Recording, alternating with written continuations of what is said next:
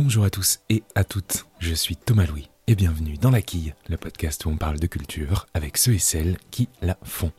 Cette semaine, je reçois l'écrivaine Adeline Fleury qui publie son nouveau roman aux éditions Julliard, Les Frénétiques.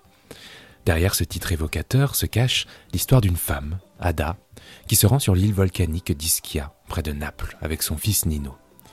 Très vite, Ada fait la rencontre d'Eva, une jeune femme rousse à la fois libre et insolente dont elle ne parvient pas très bien à saisir les contours. Peu à peu, une passion quasi obsessionnelle va se créer chez Ada pour la jeune femme, plantée dans un décor où la chaleur et les menaces sont omniprésentes. Et avec Adeline Fleury, on a parlé ensemble de l'écriture du corps qu'elle met en place dans son œuvre, de la figure de Marguerite Duras qu'elle a mise en exergue de son roman, ou encore du choix des titres lorsqu'elle se lance dans un manuscrit. Bonne écoute Bonjour Adeline Fleury. Bonjour.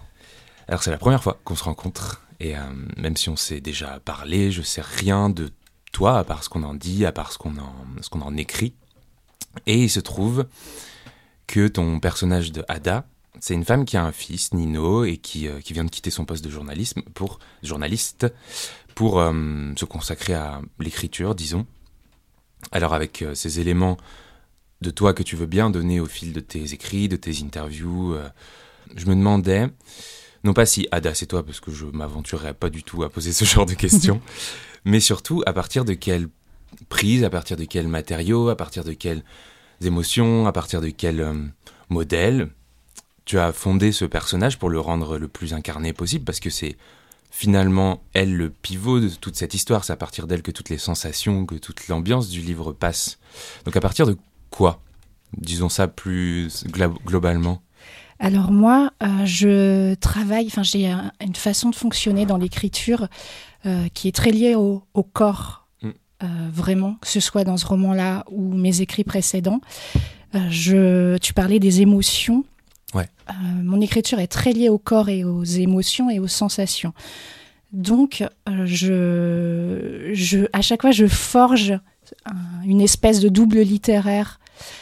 Ada, c'est un peu moi, mais pas que. Mais ça part euh, à chaque fois d'émotions ressenties, de sensations euh, qui me traversent. Et à partir de là naissent euh, mes textes. Oui, parce que précisément dans, dans les frénétiques, on parle de nourriture, on parle de sensations, on parle de désir, on parle de chaleur, on parle de, de, de, de, de- couleurs. Donc on sent clairement que cette, euh, cette écriture du corps, elle te, elle te parle. Et peut-être que je pourrais me demander à partir de, à partir de quel moment tu t'es rendu compte que écrire sur le corps, c'était aussi écrire sur euh, le corps des autres et peut-être aussi le corps, son propre corps à soi? C'est un long processus. Ouais.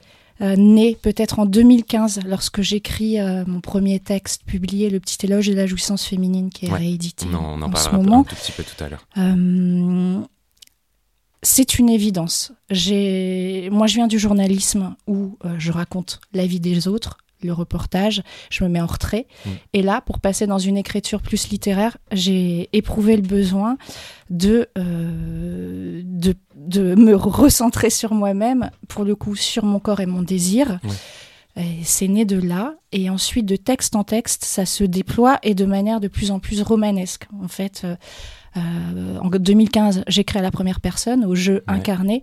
De texte en texte, je m'en éloigne. Et là, euh, avec les frénétiques, on est vraiment dans du romanesque avec euh, un personnage à la troisième personne qui, qui, se, qui est nourri, certes, de ce que je peux être. Il y a des petites choses biographiques qui me ressemblent. Oui, ça, bon. Euh, c'est indéniable, mais ce n'est pas une autofiction. Mm.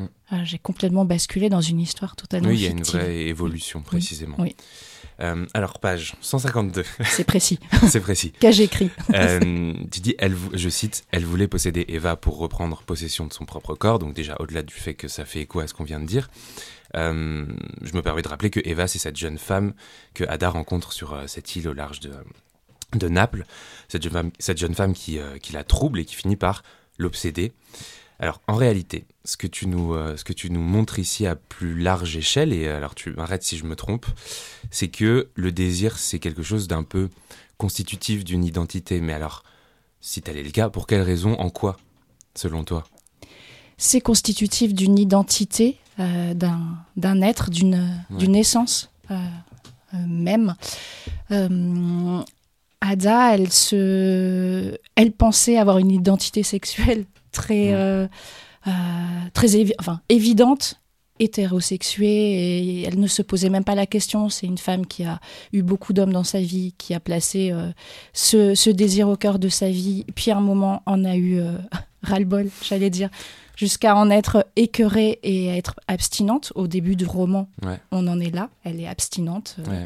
Elle a et, euh, cette île Ischia plus la rencontre de cette euh, jeune fille va la faire basculer dans ce qu'elle n'avait jamais imaginé, éprouver du désir pour, pour une femme. Ouais, qu'on pourrait qualifier de bouleversement. C'est un grand bouleversement dans la, déjà dans, dans l'esprit, dans l'âme et dans et, peu à peu dans la chair. Elle tente de résister. Est-ce qu'elle va résister Elle est tiraillée. Et finalement, les frénétiques, ça dit que le désir féminin, il est beaucoup plus. Euh, enfin, l'intime féminin est beaucoup plus fluide qu'il n'y paraît. Euh, on peut être. Euh, avoir plus de 40 ans, être maman, ne s'être jamais posé la question de l'attirance pour, mm. pour une autre femme et que ça vous tombe dessus d'un coup et qu'est-ce que ça qu'est-ce que ça provoque? Mais je pense que c'est aussi un texte elle aurait pu le ressentir la, même chose pour un pour un homme en fait je je pense pas que ce soit euh, genré, j'allais dire, ce désir. J'ai mm. pas l'impression que le désir soit genré, peut-être que je me trompe, mais... Euh, On n'est pas là, je suis pas là en tout cas pour te dire si tu as raison ou, tort, mais, mais alors j'ai un peu réfléchi évidemment à, à ce texte et je me suis peut-être risqué à aller trop loin et peut-être à faire de la psychologie de comptoir. Mais tu me diras. Alors, Ada est dans une, une espèce de tournant dans sa vie. Est-ce que cette passion qui va jusqu'à l'obsession euh, pour cette jeune femme qui est Eva, est-ce que ce serait pas une sorte de, euh, de, symbole de cette rupture dans son quotidien, une prise concrète qui incarne ce, ce, changement de vie, qui matérialise ce changement de vie plus qu'une véritable et sincère euh, attirance en l'occurrence? Est-ce que c'est pas davantage ce que représente Eva, en fait, qui attirerait Ada à ce moment dans sa vie, précisément? C'est une bonne question. Je pense que tu as raison sur le fait que Eva, elle va. Oui, elle représente euh, le risque. Oui, puis elle est jeune, fougueuse. Oui, elle est. Oui, euh, a, priori, c'est derrière Ada tout ça, la, jeunesse. Et a priori, c'est pas du tout ce qui lui la ressemble. non, parce que dans sa vie à Paris, elle est un peu corsetée. Euh, dans, son, dans son travail, euh, c'est très carré, il y a son petit garçon, il y a sa grand-mère, elle a, mm. elle a ces responsabilités-là. Et c'est vrai qu'Eva incarne quelque chose de, de très léger, de très fluide, euh, de très fougueux, de très féminin au sens de, de l'absolu. Et c'est peut-être un peu tout ce que Ada a perdu, qu'elle reconnaît en, en Eva. Et aussi, Eva, c'est cette prise de risque. Euh, c'est, elle, est, elle est dangereuse quelque part. Enfin, c'est le désir qui est dangereux peut-être. Mm. Et je les convoque toutes les deux dans un, une espèce de danse entre Eros et Thanatos sur cette île, mm. en, euh, traversée par un tellurisme aussi et, et, le volcanisme qui fait que tout ça est prêt à, à exploser. Et puis il y a Guido, on dit Guido. Hein. Ou Guido, comme, je sais pas. comme tu veux. Bon, euh, c'est cette figure masculine d'ailleurs que mm. le son O vient, euh, vient marquer de manière un peu concrète, comme pour le prénom du fils Nino. Et j'ai d'ailleurs remarqué qu'il y a euh, que des O dans les, dans les garçons. D'ailleurs, c'est les deux seules présences masculines, je crois. Il y a un peu concrètes. Oui, oui, il y a le... dans la pension de famille ou en vacances, il y a un autre personnage masculin, mais c'est très secondaire en fait. Et euh, ce Guido, il a une importance un peu plus, euh, un peu plus importante. Bon, écoutez, vous ferez ce que vous voulez de cette phrase. Euh, qu'est-ce qu'il représente? Elle est assez menaçante, sa présence, au fil du livre. Oui, alors il est arrivé, il s'est imposé à moi presque à mi-parcours, en fait. dans l'écriture, j'étais très axée sur les deux, les deux femmes, uniquement les deux femmes. Et j'avais, j'avais envie de travailler tout de même sur le passé d'Ada. Euh, mais je voulais pas convoquer un de ces hommes du passé parce que ce serait un petit peu trop facile. Et euh, j'avais quand même besoin d'une figure masculine qui, oui, qui est un peu la synthèse euh, de, de, tout ce que la virilité peut, peut représenter. Et bon, il est ultra séducteur, ultra macho, ultra sûr de lui. Hum, il est riche, il est puissant et il peut absolument pas comprendre qu'une femme comme Ada puisse lui échapper. Il la désire, il la menace, et ça le rend encore plus dingue que ce soit que la, la, concurrence, la concurrente soit incarnée par une, une jeune femme. Bah, en plus, qui vient Eva vient de, de quartier populaire à Naples. Lui-même a grandi à Naples et en a s'en est échappé et elle incarne tout ça. Et c'est. Euh, lui aussi, il bascule à un moment dans, dans une obsession euh, presque qui, qui, frise la folie. Frise. c'est trois fois rien. Oui, trois fois rien. Oui, parce qu'il y, a de la, y a de la violence quand même. Un petit peu, un petit peu dans, dans, dans, ce texte. Comme. Euh, alors, tu as écrit un livre qui s'appelle Ida n'existe hmm. pas. En, alors, 2019, je crois. Je sais plus. ah oui, oui, oui. Enfin, il est sorti en août 2020. 2000... Ouais, ça, oui. Ah oui, c'était oui. oui. Euh, dont le personnage s'appelait sans surprise Ida. Alors ça, c'est la, euh, petite, euh, la petite fille, enfin le, le bébé. Ouais. Et aujourd'hui, on retrouve Ada, on retrouve Eva. Alors, qu'est-ce qui se passe avec les prénoms en A, court, un peu sec, comme ça? Est-ce qu'il y a une vraie raison ou est-ce que c'est... Euh, c'est peut-être inconscient, mais euh, c'est normal de le noter. Alors, euh, Ida, dans Ida n'existe pas, est inspirée d'un personnage vrai qui, pour le coup, s'appelait Adélaïde, donc était Ada quelque part. J'ai bah transformé pour, pour des raisons un peu juridiques, etc. Et en, même temps, Ida n'existait pas. Il y avait quelque chose avec le i comme un cri. je travaille pas mal sur les sonorités. De toute façon, oui, Ida, Ada, Eva, il y a une vraie. Un vrai... Oui, ouais. et, euh, et Ada et Eva, euh, des, des, des, prénoms courts, presque comme. Euh, je travaille mes personnages un peu comme des cas psychanalytiques. Ils pourraient ne pas avoir de prénom, en fait. Hmm. dans un précédent roman, Je tue elle, il n'y avait pas de. Ouais. Il n'y avait pas de prénom. Mais du coup, oui, c'est intéressant, c'est que le nom des personnages n'est pas si constitutif que ça. Non, mais peut-être là, puisque tu le notes, euh, ça, ça veut dire quelque chose. C'est euh, euh, c'est des sonorités qui claquent, fortes. Mm. Eva, c'est aussi la tentatrice, c'est Eve. Ada, c'est peut-être Ada et l'ardeur. c'est des, des, inconsciemment des lectures qui m'ont nourri. voilà, je pense que tout ça est là dans ces, Très bien. dans ces personnages. Alors dans le livre, il y a une phrase de Marguerite Duras qui est en ah. exergue. Euh, cette phrase, c'est Il n'y avait pas à attirer le désir, il était dans celle qui le provoquait où il n'existait pas, donc c'est euh, tiré de, l'amant. Mhm. Alors c'est euh, c'est une phrase qui est éminemment empouvoirante.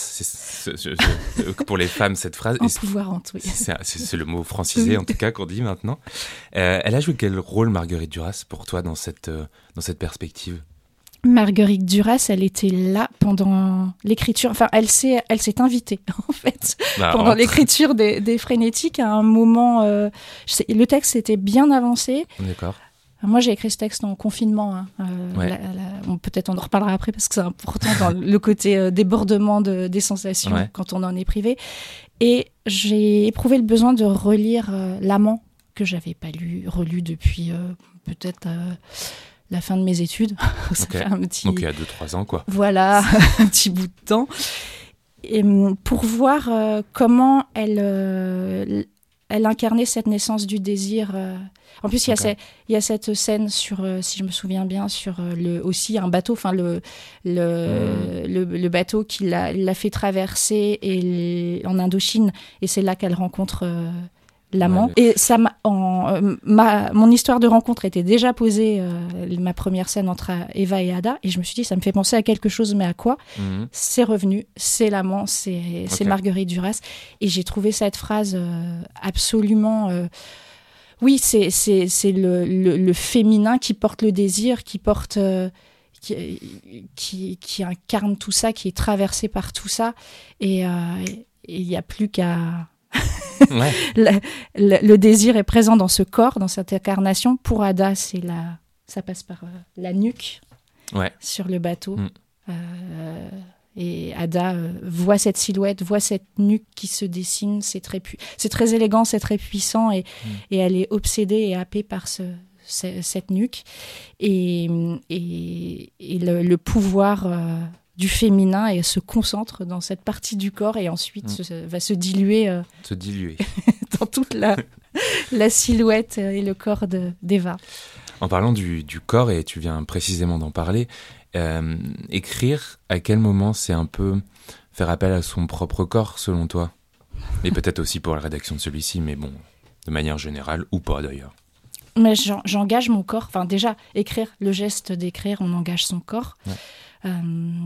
C'est quel que soit le type de texte, euh, par exemple, sur Ida n'existe pas, le texte d'avant. Le corps a été engagé d'une autre façon. Ça raconte un, infanticide. Euh, moi, étant maman, j'ai jamais désiré euh, supprimer mon enfant, mais j'ai dû vraiment me mettre dans, dans, la peau de cette mère infanticide et j'ai ressenti dans mon corps du malaise, de la douleur. J'allais prendre des douches, hein, par exemple, pour me laver de ce qui sortait de, au fil de la plume, euh, à m'interroger même pourquoi je vais convoquer autant de violence euh, hmm. en moi, de complexité. De... Et là, euh, sur les frénétiques, j'allais prendre des douches aussi pour d'autres raisons. Parce qu'il faisait chaud. c'est une bonne raison. C'est une bonne raison de se, de se laver. Mais, mais, voilà, pour te dire que à quel point ça fait peut-être un peu folle de, dire ça, à quel point l'écriture est imbibée. Quand quand j'écris euh, sur mes textes à moi parce que je, mon métier c'est aussi d'écrire pour les autres. Euh, je j'aide des, des, gens à écrire. Mais, là j'ai un autre rapport. Hmm. Euh, mais quand ce sont mes, mes propres textes, c'est tellement ancré dans mon corps que pour revenir à la réalité, à la vie, à la vie réelle, j'ai besoin d'un sas et ça peut passer ouais par une séance de sport, le, une douche, quelque chose qui ah, ça suffit. Hmm. C'est trop intime, c'est trop imbriqué. Ok. C'est le marronnier des, enfin, des questions d'écrivain, mais est-ce que tu as des habitudes d'écriture? Euh, euh, Mes habitudes d'écriture, bah, je m'astreins à écrire tous les jours, mais vraiment. Ok, ce qui est un point. Ce qui, est un point. tous les matins, plutôt le matin d'ailleurs, euh, parce que l'esprit est vierge de de, de, tout ce qui peut polluer. Ouais, de la journée. Quoi. oui, de, de, tout ce qui peut, ce qui peut polluer l'esprit. Euh, je me, ça peut être, bah, je, me lève et direct je vais à ma table d'écriture. Et le matin, ça, ça sort bien. C'est, il faut qu'il y ait trois heures d'écriture euh, vraiment dégagée, de création. Oui, d'écriture. Après, il y a oh, l'écriture. Après, il y a l'écriture plus alimentaire. Euh, Aussi, oui. Qui, alors là, c'est un autre temps. Ça peut, c'est plus l'après-midi, hmm. ma journée professionnelle, on va oui, dire. Oui, puis il y a des deadlines, des trucs oui, aussi, j'imagine. Tout à fait. Mais dans, dans l'absolu, euh, quand j'écris un roman, il, faut, euh, il me faut ces trois heures rien qu'à moi. Euh, les rituels après. non, mais il y en a qui n'en ont pas. Hein, mais... C'est juste ça, hein, c'est cette astreinte. Ok.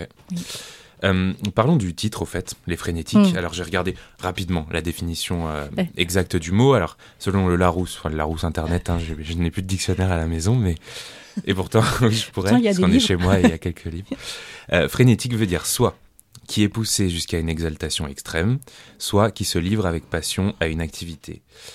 Alors ça c'était vraiment pour planter le décor, mais comment il a apparu ce titre? Est-ce que euh, euh, c'était un titre de travail Est-ce que euh, il est venu tout de suite D'accord. Vraiment.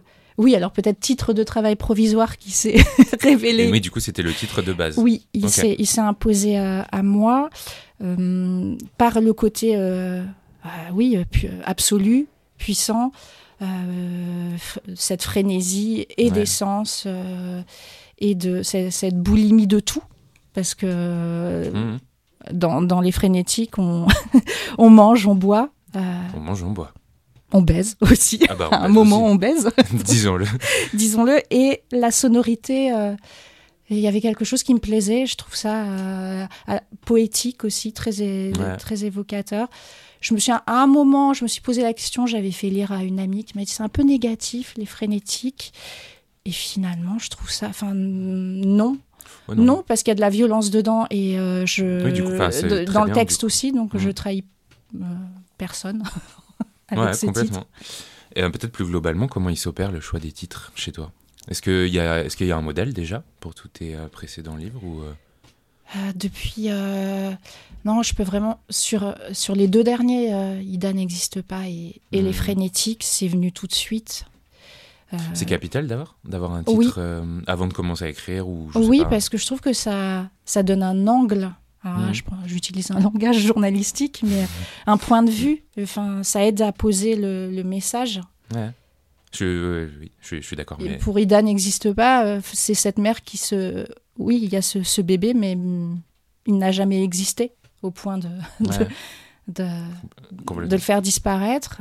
Et, les frénétiques, euh, c'est venu, je pense, ouais, dès, le premier ou deuxième chapitre, il était, il était en moi. Alors, euh, Naturellement, ce livre, il fait écho euh, d'une très belle manière à ton éloge de la jouissance féminine que tu as publié il y a déjà quelques années, en 2015 je crois, et que tu as revu et augmenté, comme on dit, il n'y a pas très longtemps aux éditions Les Pérégrines.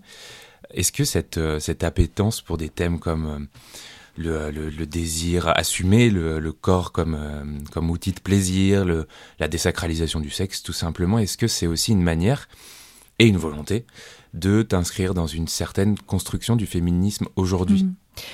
Oui, j'essaye. Euh, à chaque fois, je me dis, je vais essayer de changer, de, de, m'éloigner de ces, ces, thématiques. Et après, je me dis, mais à quoi bon? Je suis à l'aise et légitime maintenant pour m'inscrire. Oui, tout va bien en fait. Oui. Ça te plaît. Enfin, oui, y a pas pour m'inscrire dans dans cette euh, dans cette lignée. Euh, oui, je pense que ce sont des textes féministes mm. et, et, je les revendique tout en incluant aussi un féminisme qui inclut l'homme dans la réflexion. Même si là, dans les frénétiques, il passe un sale quart d'heure, les hommes, mais bon. Euh, c'est un roman aussi. C'est un roman. Euh, disons ça. Ma volonté n'est pas de les. de, remplacer finalement une domination par, par une autre.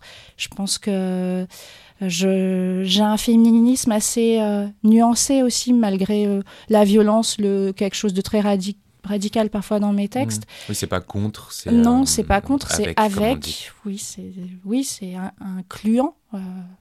Mmh. oui, on peut dire ça. en tout cas, on, comprend. On peut dire ça et, et peut-être dans le texte d'après, je suis déjà en train d'écrire autre chose. Le propos. Euh, oui, il sera là. Hein, il, est là. Il, il, sera là toujours. Je, oui je pense que j'ai trouvé mon terrain euh, d'exploration, à la fois le corps féminin et ces questions d'interaction entre euh, la féminité et le monde. Euh, c'est ça qui, qui m'habite et qui, que j'ai envie de creuser. Est-ce que tu as des... alors, dans le petit éloge de la jouissance féminine, il y a une phrase en exergue, décidément, je les cite beaucoup, mais de Anaïs Nin. Ah les deux. On a parlé de Duras. Est-ce que tu as des inspirations, modèles dans cette perspective, peut-être? Dans, de plus récent peut-être ah, bah, Oui, oui, bien euh, sûr. Non, mais c'est vraiment ces, ces deux, euh, ces deux figures. C'est fou. J'étais plus en 2015, euh, d'ailleurs je le dis je crois dans ma nouvelle intro, diction du petit éloge de la jouissance, j'étais très ninienne dans, dans, dans l'esprit, dans la, la démarche. le, bah, voilà, elle a écrit son journal. oui, finalement, n'oublions pas cette petite. Euh, oui, euh, alors moi, je, loin de moi euh, l'idée de faire une œuvre de. de mes frasques intimes et, et, de l'autre côté, Marguerite Duras avec cette écriture hyper puissante, courte, précise, plus plus militante peut-être finalement que, que Nine. donc maintenant tu te sens davantage... Euh, ouais, duracienne, que ninienne. Et, et je, pour l'instant, j'ai, j'ai pas d'autres modèles. Euh. Ah si, peut-être, mais... Eh, oui, elle est éminemment féministe. Euh, c'est Annie Arnaud. Ouais.